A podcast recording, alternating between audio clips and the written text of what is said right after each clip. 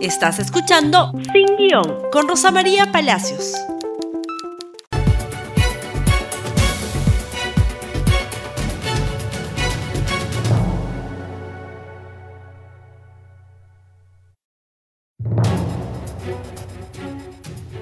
Muy buenos días y bienvenidos nuevamente a una edición de Sin Guión.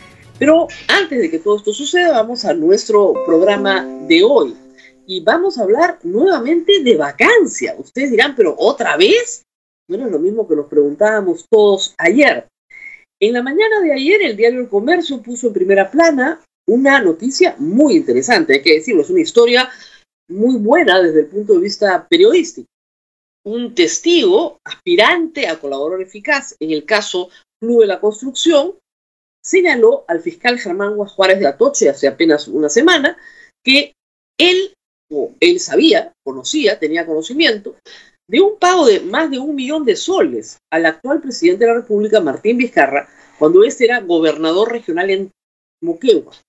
El caso tenía que ver con la irrigación de las lomas de hilo, un proyecto de irrigación importante para Moquegua, y tenía que ver con la entrega de información confidencial pertinente para ganar la licitación y luego con la cobranza de este dinero como contraprestación, añadiendo además la contratación de un vuelo en avioneta a solicitud del señor Martín Vizcarra. Pues, si bien es interesante, hay que señalar un poco el contexto.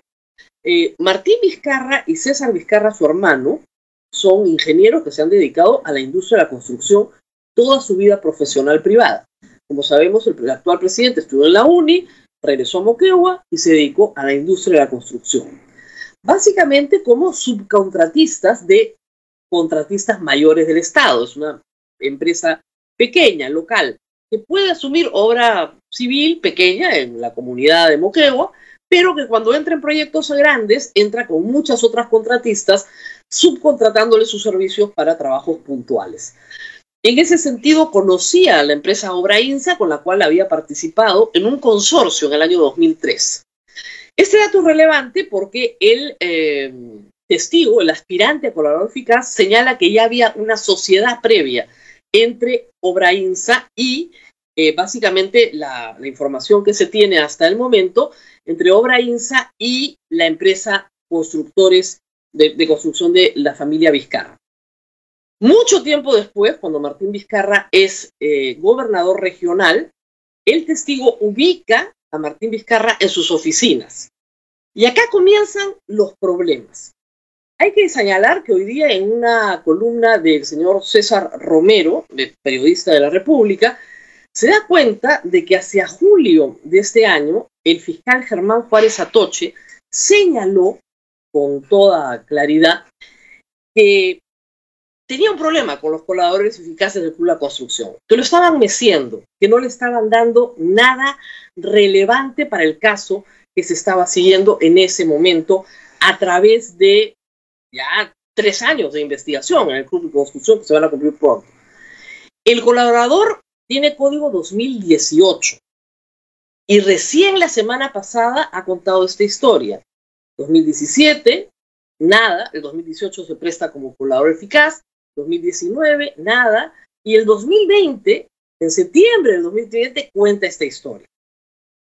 Y señala también eh, la crónica de la República que la empresa IGSA y la empresa CASA también se van a presentar con información contra Martín Vizcarra, porque aparentemente esa es la información que le interesaba al fiscal.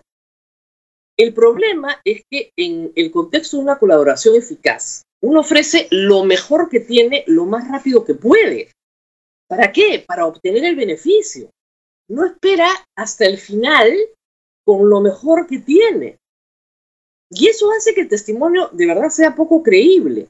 El primero que llega gana en la colaboración eficaz. La información tiene que ser oportuna y creíble. Si no es oportuna y creíble, no hay forma, realmente no hay forma de que esto eh, prospere. Tiene que ser información eh, que se presta para que sea útil en la condena final. Si no es útil en la condena final, pues la información no tendrá relevancia. Eh, si me permiten, quiero saber si eh, tengo retorno en el switcher de la República, porque parece que la imagen se ha congelado y no tengo cuenta del tiempo, así que por favor, si me pueden dar retorno sería una buena idea. Muy bien, y les eh, sigo contando las debilidades de, de, la investigación, por lo menos hasta ahora, del testimonio, porque lo único que hay es un testimonio. Entonces, lo primero es que el colaborador llega un poco tarde y muy presionado, aparentemente. El segundo problema es que el contrato se hace con un OPS. Y cuando se hace un contrato con un OPS, la entidad que pide la participación de un OPS elabora el, el, el expediente técnico. Al elaborar el, expediente técnico, ese expediente técnico eh, se entrega a un OPS con un monto referencial. Es lo máximo que la entidad quiere gastar. Un OPS hace un estudio de mercado, establece cuáles son las variables para esa obra solicitada con esas características en el expediente técnico. Y luego hace un concurso. Los postores tienen acceso al expediente técnico, a las bases, para saber qué es lo que se está pidiendo y de esa forma ofertar.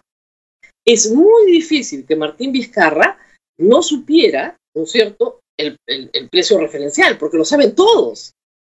El testigo dice que Vizcarra le da el precio referencial. El precio referencial lo saben todos. Lo que no saben es cuál es el valor de mercado estimado por UNOPS para ese proyecto que haría, ¿no es cierto?, que el postor que más se acerque a ese precio gane. Esa, es la idea.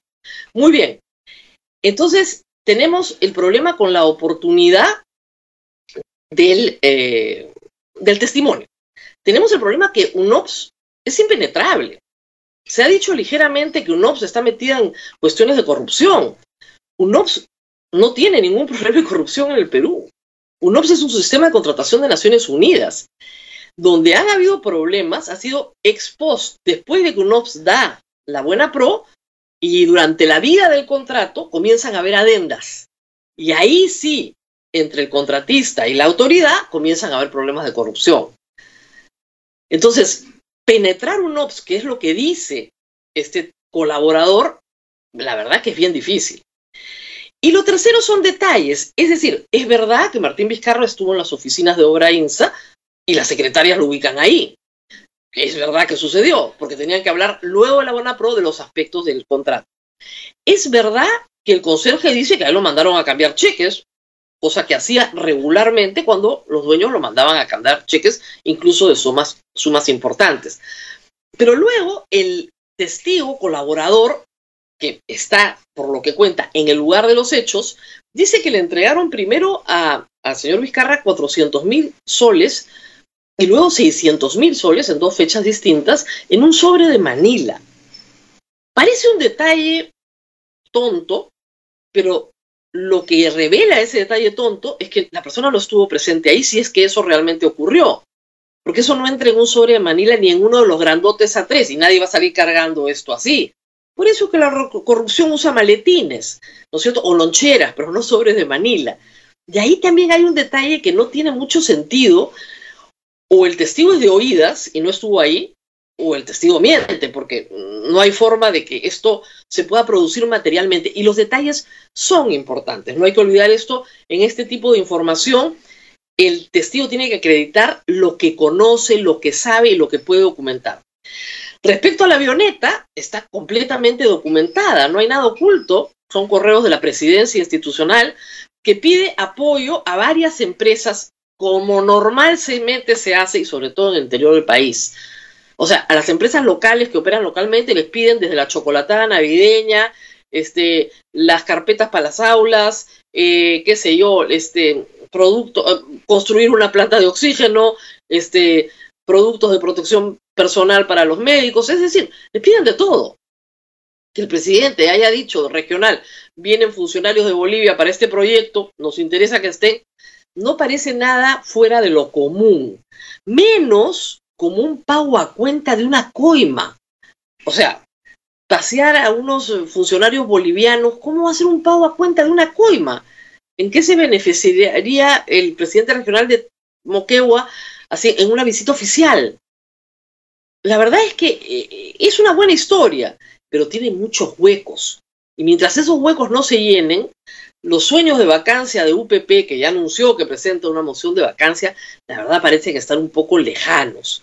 Lo cierto es que este presidente tiene elecciones en seis meses, en seis meses, y se va en nueve francamente, si todos los meses van a sacar algo relacionado con su posible vacancia, creo que nos vamos a volver locos, ¿no? Hay bastante por investigar, por supuesto. Hay que ver qué dicen los de IXA, los de CASA y todos los que ahora acusan a este presidente, que yo no entiendo por qué no lo acusaron en 2018 si tenían toda esta información. Pero para el 28 de julio del año 2021 y en adelante hay un montón de tiempo para investigar a Martín Vizcarra por este, por el caso Swin, por el hospital de, de en fin, por lo que se desee. Pero mientras tanto, pues permítanle terminar su presidencia, ¿no? Que tenemos otros temas que tratar. Se nos ha acabado el tiempo para seguir hablando de este caso. Vamos a continuarlo de nuevo. Compartan, como siempre, este programa en Facebook, Instagram, Twitter y YouTube. Conmigo será hasta mañana.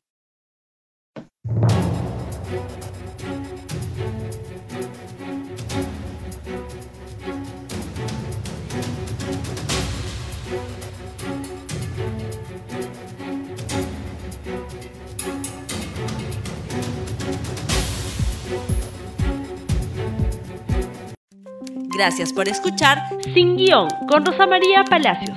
Suscríbete para que disfrutes más contenidos.